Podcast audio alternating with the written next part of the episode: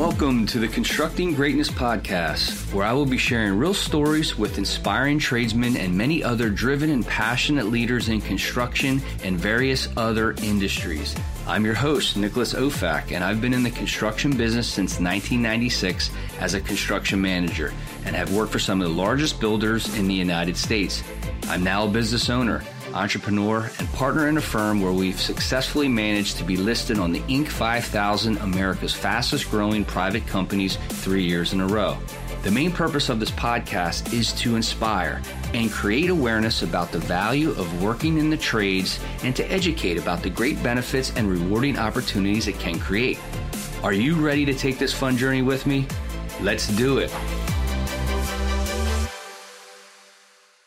For the past eight years, R D L Construction L L C has been servicing the New Jersey, Pennsylvania, Delaware, and Maryland markets, specializing in the installation of exterior and interior metal framing, drywall, acoustical ceilings, doors, and hardware, along with bathroom accessories and F R P. Check them out. Their website is R D L Construction L L C dot com. Today's guest is another entrepreneur at heart who left the corporate world in two thousand sixteen to bet on himself. He has twenty plus years in the healthcare industry, and it came to a point where he said, it's time to start a new chapter. He is the founder and president of Death of the Fox Brewing Company, New Jersey's first and only brewery and coffee house roastery. Let me introduce him. Chuck Garrity, welcome to the show, man. Hey, Nick. How you doing? Good. I was looking forward to this. Yes, so was I. I'm glad you can uh, you can be on, and oddly enough, it's Cinco de Mayo, so I'm, I'm sure you're going to be busy here. Drinking uh, coffee right now, but ten minutes of beer. Good stuff. I met Chuck when my wife and I opened Rough House Indoor Dog Park, which I became a frequent and curious customer to taste what Chuck was going to make next. And uh, you always have something interesting to uh, to taste, that's for sure. So you started in, in the healthcare industry with twenty plus years experience. Your education is at the College of New Jersey in Rider with a B A in political science. And then you got your M B A in, at Widener University in health and medical services administration.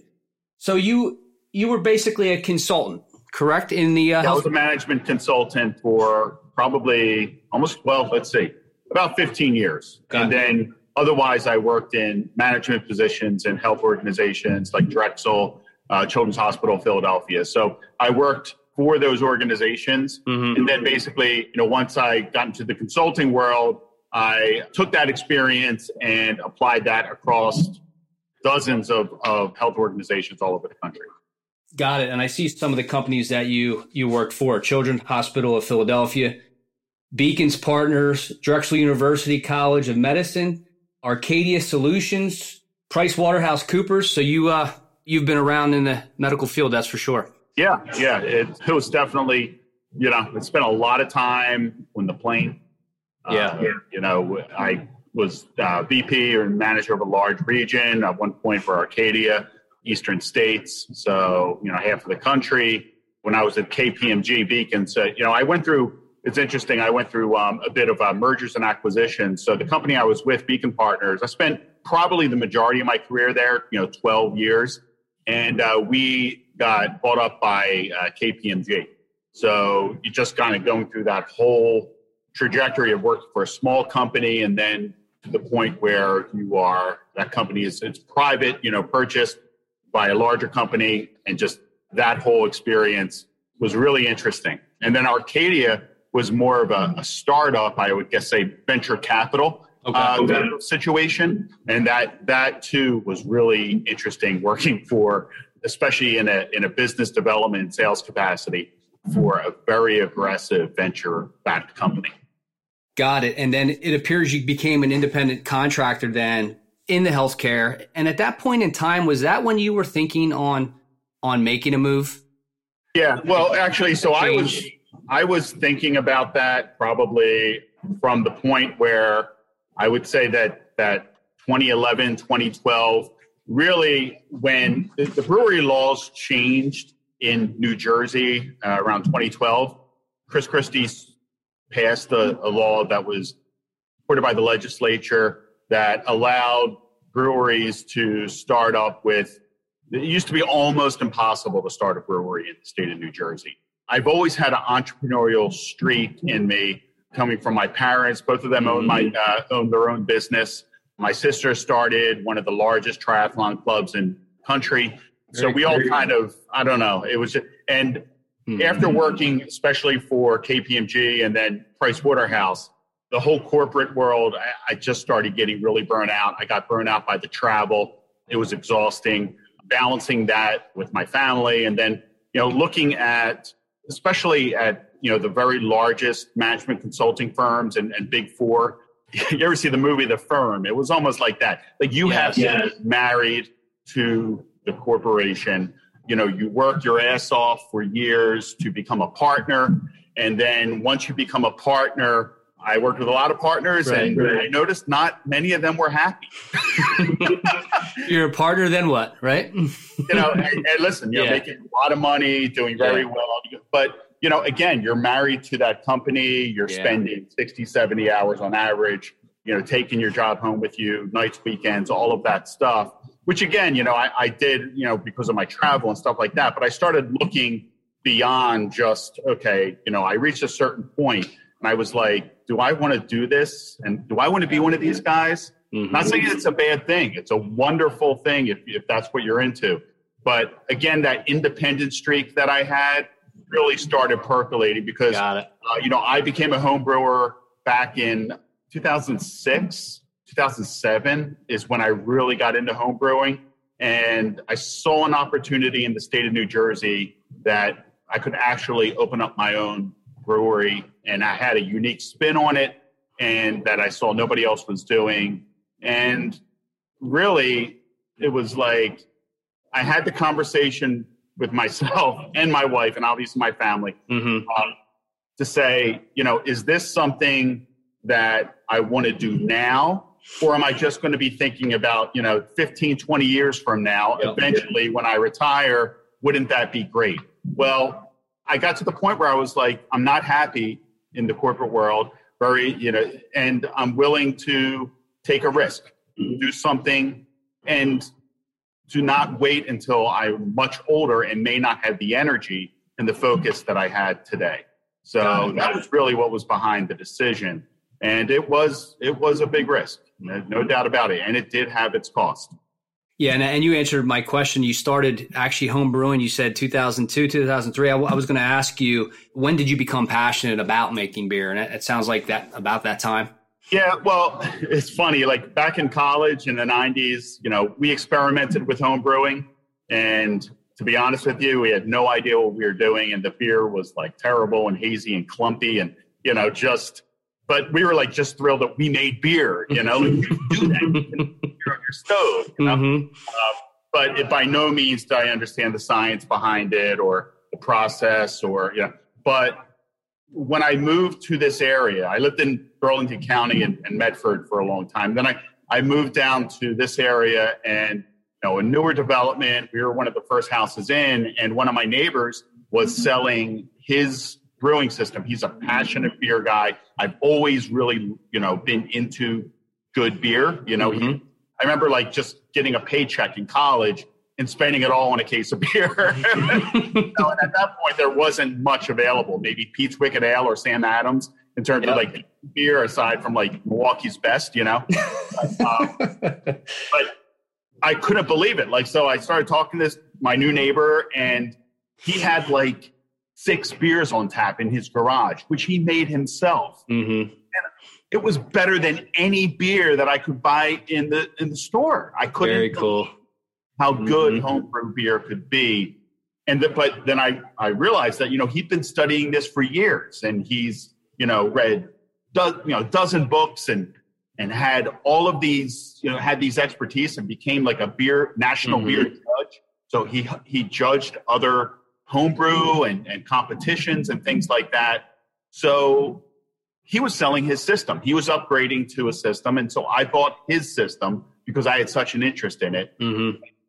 And when I say a system, it was really rudimentary. I mean, it was a couple thermoses, a brew kettle, you know. But the coolest thing is through that process, I learned directly from him. I like to say that he was my brewing Yoda. Got it. Seriously. And it's the best way. It's like a trade, you know. It's the best way to learn something. It's not through a book necessarily, not through a course. It's mm-hmm. by working side by side with somebody else who's an expert. And I had the blessing, really, mm-hmm. to be able to do that for a couple of years with Jim. And he taught me the in and outs. You Best know? way to learn. Yeah, man. Batches were not great. You know, they were right. decent. But by the time, you know, I would I would call him. He was my lifeline. If I, you know, because there's always something crazy happens when you first start brewing. You know. Yeah. Um, How do you gauge A B V? How do you gauge the the liquor, the, the amount of alcohol content? Very simple. So you have something called a hydrometer, and the uh-huh. hydrometer measures the amount of sugar. Uh, that's basically yep. after you. What you're doing when you're brewing is creating sugar water. Basically, when I say sugar, but it's barley malt and mm-hmm. maybe some other adjuncts. But you're creating a very like sugary water. You're adding yeast, and the yeast consumes that sugar. And what you're doing is you're taking the gravity of that soluble before, right after it's brewed. So it has a certain amount of sugar in it, which you put a hydrometer in. If you remember from your chemistry classes, you drop that hydrometer in, it tells mm-hmm. you how much sugar is in that soluble. Well, then the yeast does, you add the yeast, it does its job. Yeast does two things. It consumes a lot of that sugar. It creates two things, C O two, which escapes from that vessel, and alcohol, which mm-hmm. stays in. So that alcohol is essentially created through that process of fermentation. And then after that fermentation is done, you measure it again. And the difference between those two is your A B V. Thank you for sharing that. I was always curious. Yeah. And how accurate you can gauge that. Very accurate. That's yeah, actually accurate. very accurate. Yeah, our, our brews. The, but the, the challenge is making sure it's consistent. All right. Yes, so one yes. of the things I will tell your viewers, if anybody's a home brewer, you know, it's when you become a home brewer, you're so excited, you're making beer, and you're, you know, you're used to, and you want to try all these different styles and things like that. And what Jim told me was, make the same beer five times, all right? Mm-hmm. And make that beer consistent across batches. So meaning that, you know, you're controlling all those variables and making sure that, you know, anybody can make a good beer one time. It takes a really good brewer to make that same beer repeatable. That's why like a lot of people go, they go to small breweries mm-hmm. and they're like, oh, wow, this beer didn't taste anything like it did. Like the last one. The time I yes. was here. You know, that type of thing, because yeah. maybe their process, maybe they, you know, maybe they're doing things a little differently. Maybe they're not, maybe the, the beer is being fermented at the same temperature. You know, mm-hmm. there are a lot of variables that can go into it. But yeah, it's something that consistency in this industry is everything. Yeah. But like every industry. Sure. Yeah, man. Definitely. And then uh, I got to tell you, every time I have my Cinnamon Toast Crunch, it is consistent. My favorite beer there. Can you talk a little bit about your very innovative branding, you know, embracing the local Revolutionary War history of the region and where that idea came from? Yeah. So I, it was funny. Like once I decided, we moved to the area, as I said, you know, in the mid two thousands. And I, and one of the things I loved about this area is it was just, it was a lot of old historic houses and, you know, the, uh, and I'm just a history buff. I love I just, I love American history, mm-hmm. Revolutionary War, Civil War. I love world history, World War One, World War Two. I mean, I, I just finished a book, you know, on the, just talking about the year nineteen forty-one and how basically, you know, Germany lost the war in that year, even though it was just, uh, the war was just beginning, but they made yeah. political decisions that cost them, uh, you know, long term. So I'm really, I was, I mean, I almost was a history major. Uh, it was okay. political science or history. So I really love history. And when we moved down here shortly after, I was we were driving down Kings Highway, and I just saw a sign for the Death of the Fox right off Kings Highway, which was a tavern that was almost three hundred years old. It was they used to go on fox hunts. This was the first organized hunting club, not just fox hunting, but organized hunting club in, you know, American history. Wow. It was right here. So it was the Gloucester Fox Hunting Club. It was founded in seventeen sixty. and they would meet at Death of the Fox Tavern after the hunt. There were four founding fathers who were part of this club that were signers of the Declaration of Independence.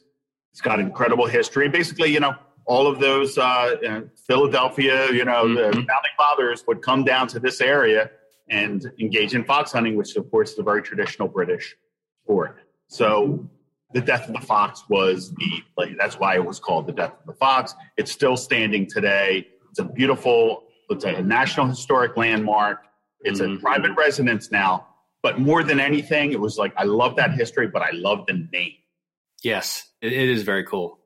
And so is that history. Oh, yeah. We have some sensitive people, and they're like, what do you have against foxes? And I'm like, I love foxes. If you look around, we're, you know, it's all like we're celebrating foxes, but we're also celebrating the history. Yeah. And in fox hunts right now, they actually, they don't kill the fox anymore. At least in, you know, we've been on a few fox hunts. Mm-hmm.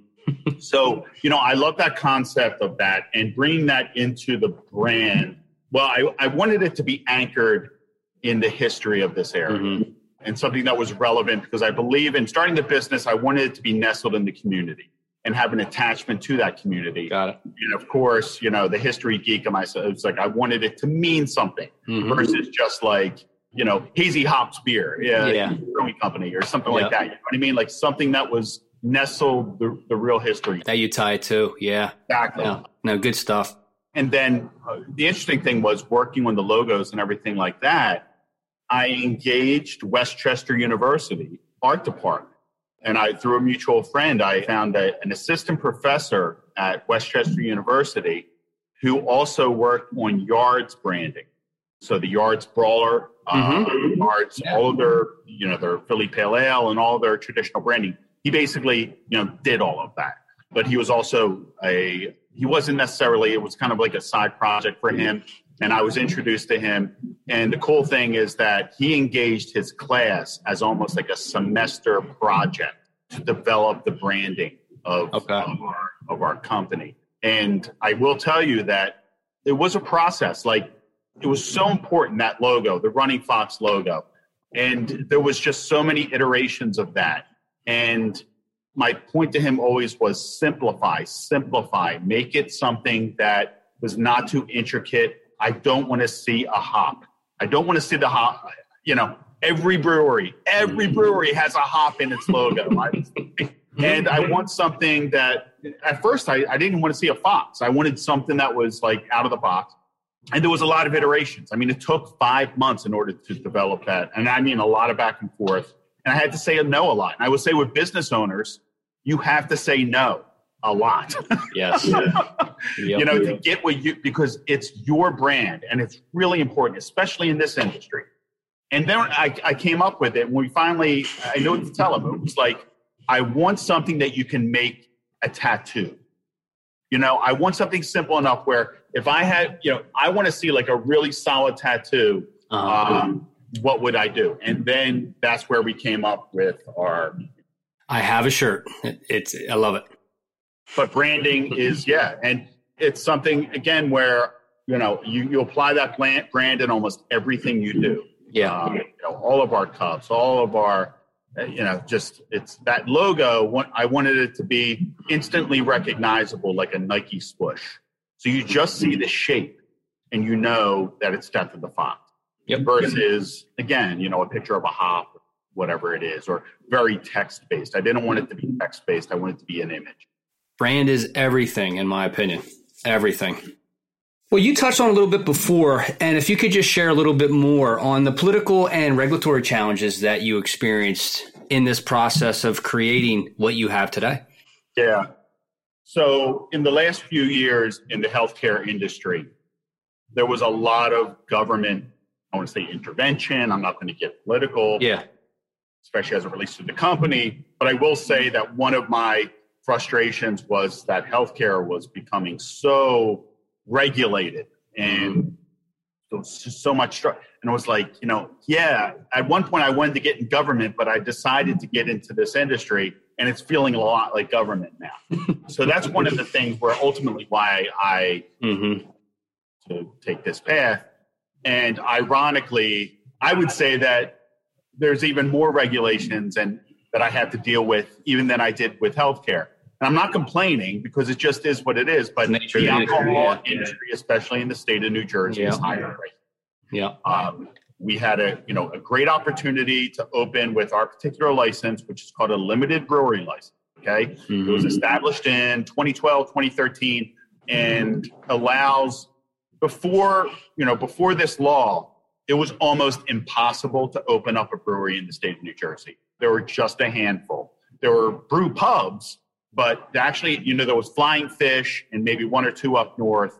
And that was it in terms of like a, a brewery that can have, that can do distribution, but also have a tasting room and that type of thing. Mm-hmm. And, you know, before that, really, the tasting room concept was like, if anybody visited a brewery ten or fifteen years ago, you might remember that, you know, it was all about the brewery itself. And then you might have a little tasting room where you do little samples and that type of thing.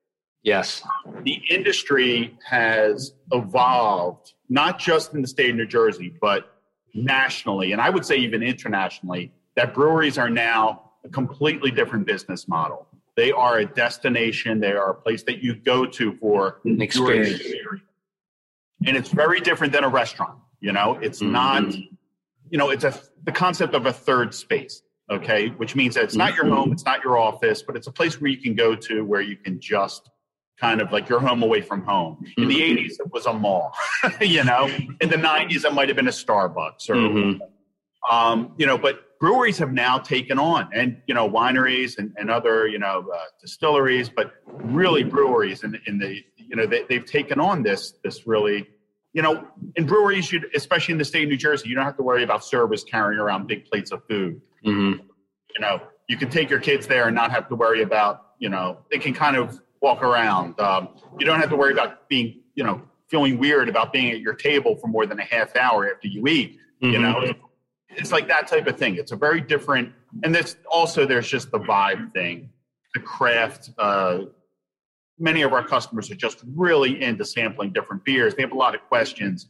There's an education component. Yeah. Um, all of this stuff is really kind of goes into why New Jersey passed this law, because they wanted economic development within the state with small businesses created in New Jersey, you know, mm-hmm. product made in New Jersey, you know, wineries had been doing it for ten, fifteen years. And they thought, mm-hmm. okay, well now, you know, this is becoming a trend, a national trend with breweries opening up. Let's get New Jersey into this. The problem with that was restaurants saw breweries. Now, you know, yeah, restaurants yeah. had the ability to say, okay, we're going to have breweries, beers on tap. And that's, you know, we we are their customers. Mm-hmm. Suddenly, breweries are competitors, not necessarily just suppliers for their taps.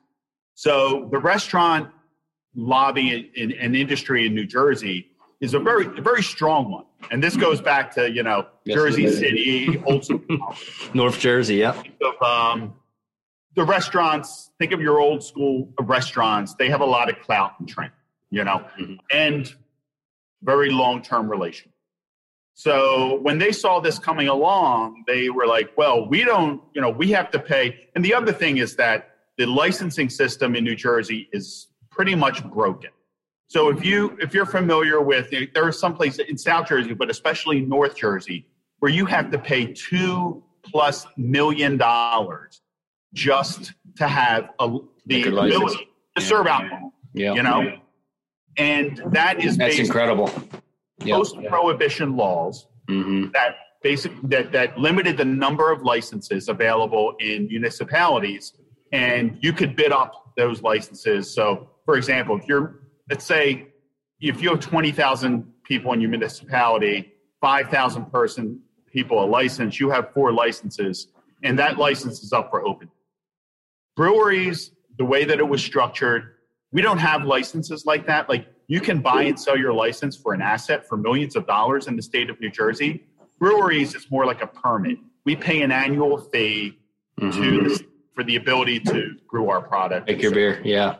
Mm-hmm. Um, so it's not necessarily an asset. We're buying all of our equipment. We're doing everything. You know, those are our assets, but the actual license itself is not an asset. I make that point because a lot of, uh, you know, bars and restaurants want to say, well, it's unfair. Breweries can do, you know, they're competitors and they don't have to pay for a regular license.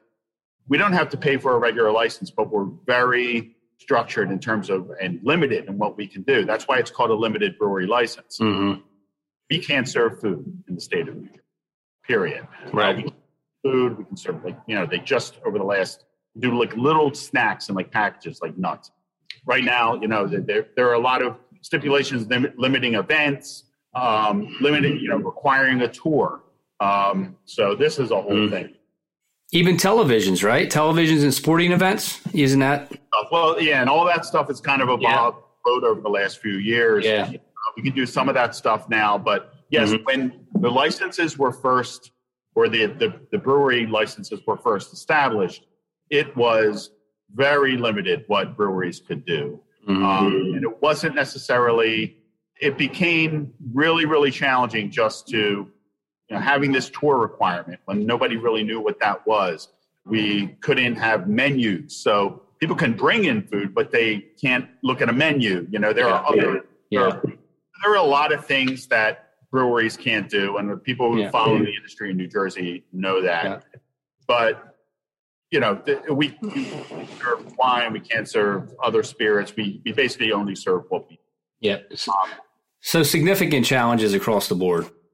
So one of the things that, especially with traveling, I spent a lot of time in the West Coast when I was in corporate, and I wanted to bring in a hybrid business, something that, because if I left Pricewaterhouse and uh, K P M G and these large companies, I knew that I couldn't half-time it. I wanted to be completely focused on it. But I, at that time, breweries were only open two or three days a week. Mm-hmm. I didn't necessarily have the capital to do a large production brewery from the start. I didn't have millions of dollars in investors. What I wanted to do was to create a place and a vibe and an establishment where you can have, where you can come in and, and experience what we had to offer. I had a very good idea what we wanted to do there. But I also, you know, we're in a retail center. A lot of breweries are in warehouse districts or, you know, yeah. kind of out of the way. We're right in a retail center with townhouses behind us and other businesses next to us, mm-hmm. um, and pay more in terms of our rent and lease. I'm sure. Other places who are warehouse. Yep. So I wanted to get the best utilization and utility and value out of that. And that meant being open seven days a week. And it also meant potentially being open in the A M as well. And in order to do that, and I'm not going to get into the science of it, but coffee and beer. I found myself when I was, you know, when I was visiting different parts of the country and traveling, if I wasn't checking out the local brewery, I was in a coffee house in the morning, mm-hmm. checking out there. And I liked the vibe of those.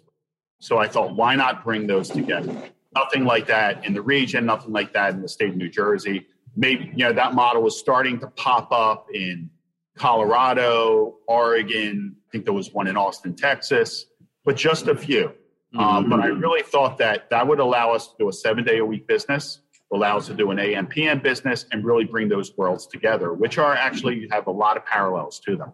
Um, so I had to present this to the state in terms of a business plan because nobody had done it before. And basically they were like, well, nobody's done this before. We're not sure if you can do this. and then, uh, that process took about a year and a lot of lawyers mm-hmm. and a fair amount of, um, I guess, persuading uh, to let the state know that this business is evolving every day and we can't stay in one single, um, uh, you know, you can't stop businesses from innovating. Okay, businesses are going to innovate. Is the state going to just have this very strict interpretation of what a brewery is or allow businesses to evolve and yeah. do different things? And and so they turned around and they said, okay, okay, okay, you convinced us. And that process, I mean, it, it delayed our opening by about six months. Mm-hmm. I, you know, people thought I was crazy and stubborn for oh, why don't you just do a brewery? Why do you have? Why are you worried about the coffee? You know, it's just that's your vision, yeah. And plus, it makes us innovative. It makes us mm-hmm. different. And I just saw the two worlds going together, and it was just uh, so. So yeah, it took some time, and I will say that that's a lesson. That's a lesson for any business owner out there, entrepreneur, that don't be afraid to stick your neck out. Yeah. You have to put in, you have to know when to cut bait, you know. And have patience, right? But you also need yeah. to know, okay, this is worth fighting for. Yeah. And I'm yeah. going to put the time and the resources into fighting for my vision. And, I'm, you know, I'm glad we did that. Now, what happened a couple of years after that was a series of special rulings, again, kind of propelled and pushed by the Restaurant Association to further limit what breweries could do in the state of New Jersey, limiting the number of events we could do, limiting, you know, like like I mentioned, things like tour requirements, and having uh, even further, just just a lot of things that kind of like, well, why? I don't understand why this doesn't make sense. So we were pretty vocal. Yeah, we stuck our necks out and got very public. I was, you know, on all three, you know, A B C's, you know, C B S, talking to all press, you know, we uh, uh, formed a little group of breweries, what we call the Main Street or Independent Brewers. You know, I, I organized this with a few breweries to get a petition out there against this special ruling, saying that it was unfair and you can't change the rules in the middle of the game, state of New uh, Jersey. Can't mm-hmm. do that. We've established a certain business. Like, I knew I couldn't serve food. That's one thing, but, you know, I can't have a, somebody playing a guitar uh, or, you know, provide a, a good experience for my customers. I, I don't know why that's the case. Like, weird rules about, well, you know, you can have pizza delivered, but they have to pick it up at the outside, not the inside. Or, you know, strange things like that. A lot of stuff back and forth. And, you know, the, and you would say, well, why didn't the Brewers Association or the, you know, the formal associations, the guilds in, in New Jersey, we have two, and that's a whole other story because they split. But, and they were trying to, you know, the guilds were, and the association was trying to work directly with the state and tried to play nice. However, I kind of felt like, you know what, you're not defending the industry, and you're, this is a step too far. And that was an incredible experience. So, long story short, we got we put together a petition that got thirty-five thousand signatures in a matter of two weeks. Wow. That went to the state, and, rep, you know, assemblymen, senators were all contacted. Their, their phones were lit up. People were engaged. They were saying, why are you picking on the breweries? What's this all about? And, you know, sometimes the process works. Mm-hmm. So good for you. They suspended the ruling. Okay. And by the way, the, the next month, the A B C director who signed the ruling was no longer the A B C director. That may have been. No. Yeah. Right. But then Phil Murphy was put in office right around that time. And then six months later, they reissue the ruling. It's softened a little bit. But the interesting thing is, Nick, that this new version of the ruling said very specifically that breweries could not serve. And it wasn't yeah. in the first version. Right. You were very outspoken. Right. It was in the second version of the ruling. Hmm. So again, we got our lawyers engaged. Yeah. And again, you know, it's like one of those things where I think you need to understand that whenever you're faced with a challenge and an obstacle, it is potentially, you need to understand that sometimes the best thing is the worst thing. Sometimes the worst thing might turn out being the best thing in the long run. And even though we were just, oh my God, it was it was crazy. When they issued that, I, I went out of my mind. I was like, I couldn't believe that they would pick on us like that. Did do the fair thing. They grandfathered us in. And as of right now, for the last two years, we're the only brewery in the state of New Jersey who can do what we do. And so, you know, we've certainly marketed around that. And then adding the roastery over the last year um, has yeah, certainly yeah. reinforced those, you know, to even make the coffee even a, a bigger part of it. But it was a, just a... Love it. It was an Love amazing it. process. What a, what a battle. Yeah, it was. Yeah. I remember you sharing some of the stories with me when I was in a few times, and just some of the challenges uh over the COVID, you know, time frame too. And, and, and that leads me to the COVID impacts and, and, uh, how did you navigate from it? If you want to just share some of the, some of the things you needed to do. So here we have, we were, it was um, the end of, of March in twenty twenty. We had just experienced our strongest quarter ever. We were experiencing thirty-five percent gross growth every year, and that quarter was forty percent growth. Just so, things were looking good. Yeah. And we were very much involved in it, in it, and still are, but at that point, very close to um, executing on a second location in Pennsylvania. And suddenly, everything changed. Yeah. And we had to close our tasting room. Um, suddenly, you know, it was just, just like everybody, it was like, boom. Now, you know, when that happened, you're left as a business owner, you're left with um, a lot of questions, yeah. sit around and, and, and, and blame and, and, and uh, focus on the negative, or you can get to work and roll up your sleeves. And what we were able to do. And again, I will say that, you know, I don't want to get too negative on the state because, you know, we did have our challenges with the state, and New Jersey is just kind of a, it's a complicated challenge in itself. State. Yeah. This yeah. end, generally in every industry. Yeah. But I will say the state of New Jersey came through for the industry mm-hmm. last year. They allowed breweries to sell beer online. That wasn't allowed. They were, uh, they allowed us to do residential delivery, carry out from parking lots. And then, you know, a couple months later, allowed us to open and have temporary permits for outdoor premises. All of that allowed us to make very quick decisions, mm-hmm. you know, upgrade everything on our websites and technology. You know, technology was a big part of it. Really ramp up our canning capability, make very quick decisions on establishing an outdoor area, getting all those permits done. And, you know, we were operating a, almost like a, a beer festival four days every mm-hmm. week last year, mm-hmm. you know, with setup and breakdown and doing it. You have to do what you have to do. Yeah. You know, I suddenly was back in the weeds of the business doing.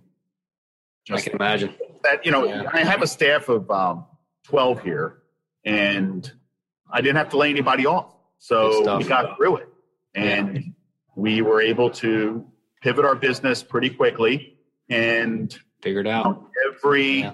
month there was a new challenge, yeah. you know, mm-hmm. and but in all of that was huge opportunity.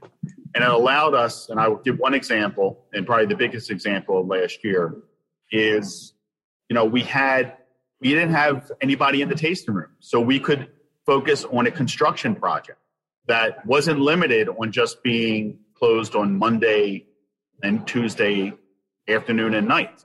Because really, as I said, you know, we're one of the only breweries open seven days a week. Mm-hmm. And we're open, you know, all day and all night, you know, five days out of the week. So we have a very small window where we could actually do like a, a construction project without disrupting customers and, you know, and that type of thing. But because our tasting room was closed, it allowed us to really quickly and efficiently build the roastery and get that done and get all, it allowed me to focus on what we need to do to get the roastery up and going. And the roastery was up in about four months from the point that things were shut down. And then we, then about six months after the shutdown in March, we actually started selling and producing our own roasted beans, coffee, everything. Mm-hmm. We transitioned from using, outsourcing our coffee to a great small company out of Mullica Hill, Crescent Moon, who were terrific for us for the first two, three years. But, you know, we wanted, I wanted to have control of my own supply chain. Have control, you know, be able to take advantage of wholesale margins, things like that that we could do in producing and and uh, roasting our own product, just like we do on the beer side. So that was the original vision, but we were allowed, we were able to get that done. And one of the key numbers that I look at every month is the ratio of beer that we sell to coffee, and that has almost doubled in the last four months. Wow! So it's, and without the beer. Without the beer sales going down either. Right. So, you know, the coffee sales, because selling our, our own whole bean coffee out of bags, you know, the cold brew out of cans, all of this stuff that allows us to enhance our the coffee side of the business and therefore the diversity of our product offerings on both sides of the coffee and beer. Excellent. Now, good good for you. I love the growth. Hey guys, it's Nick. I have a short message from our sponsor, M P C Builders. With well over forty years of combined construction-related experience in both the residential and commercial markets, M P C Builders services the New Jersey and Philadelphia metro areas. Check out our website at m p c builders dot net, or you can call me directly at eight five six, two one seven, one seven five zero, and I'd be happy to answer any questions you have about your construction project. Good stuff. And speaking of which, construction, you have a second location, right? Are you looking to open a second location in the future? Currently, that's it's in the works. We're looking in awesome. Pennsylvania. Mm-hmm. And yeah, I was just there last week, and that is one of the, I told you we were grandfathered in, in the state of New Jersey, Jersey. for beer business. Yeah. One of the trade-offs that we have with the state is that we won't create a second location that does both. In the state or outside the state? State. In the state. So, which means yeah. that, yeah. you know, a couple yeah. years ago, we were looking at Washington Township. Washington Township doesn't have a brewery. So it was a great location. Uh, but we had to punt on that because the state would not allow us to do that. That's both. Stipulation. Got it. Stipulation to say you can, you're grandfathered in in your location in Clarksboro, but which again is very, why would the state want to limit business growth like that? That's a whole nother discussion. But unfortunately, you know, what we're resorted to now, we're this, you know, our location, you know, our base location is always going to be right here in East Greenwich. And, but in order to really to grow with our locations, which was always on our business plan, I didn't necessarily want to be a production level, huge volume business. We wanted to have multiple locations. In order to do that right now, we'd have to go outside of the state. State, got it. That's what we're working on. I don't know how, it, it might be a year or two. Yes, got right? it. A matter of, uh, you know, kind of getting through what the reopening and, you know, all of the challenges. The expansion, yeah. It's all good. Got it. And outside of business and work, which you're obviously very passionate about, what do you like to do that you're passionate about outside of work? Well, I mean, first and foremost, for any small business owner who has a family, children, doing everything, I mean, you have to, I tried it. They are my priority. And it is a challenge as a small business owner to be able to not spend so much time in the office. And mm-hmm. um, I've really been, I think, when we first opened the business, I'll be honest, I did what I had to do to open up the business, and I was here eighty to one hundred hours a week. Yeah. And one of the things I had to do to correct, to make this a long-term thing, is to make sure that I set those boundaries and I had time for myself and time for my family. Yeah. Um, so now I make sure that I'm home every night for dinner, most nights, that I take the weekends, take the weekends off. You won't see me hanging out here much on a Friday or Saturday night. Much like a good doctor, I don't take my own medicine too much. Mm-hmm. Uh, people, people always ask me, they're like, I expect you to have a beer in your hand. I'm like, it's pretty rare that you're going to see me with the beer in my hand, mm-hmm. except for the Fox only. And I, you know, I make sure that, but it's just, I found that that's something you need to do. Yeah. And, you know, it's just like, this is work. It's yeah. great work. It's fun. There's so many great aspects of it, but you have to be able to draw that line. In terms of other things, you know, I've done really uh, been a passionate runner for a very long time. So, you know, I've done some marathons, did some triathlons, you know, that type of thing. I think with starting the business, it, I haven't done a marathon since I started the business, and but just you know, good running. Stuff. It, yeah. Because it's so physical. I mean, I, yeah. I will say that, you know, I had a desk job for fifteen, twenty Yep. Now I am, you know. Moving and grooving, baby. Yeah.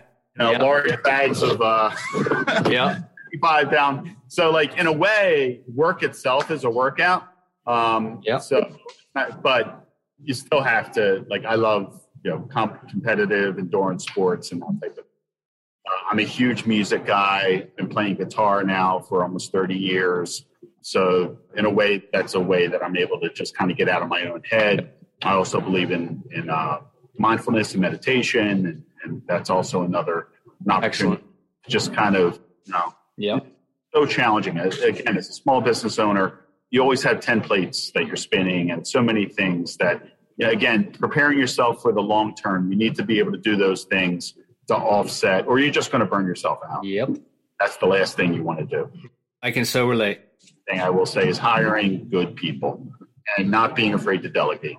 You know, in order to grow, you have to delegate. And it's hard sometimes as a business owner to let go of that control that you have. But by doing that, you do get the blessing of having more time for yourself. Mm-hmm. And that's, you don't want to be your own obstacle.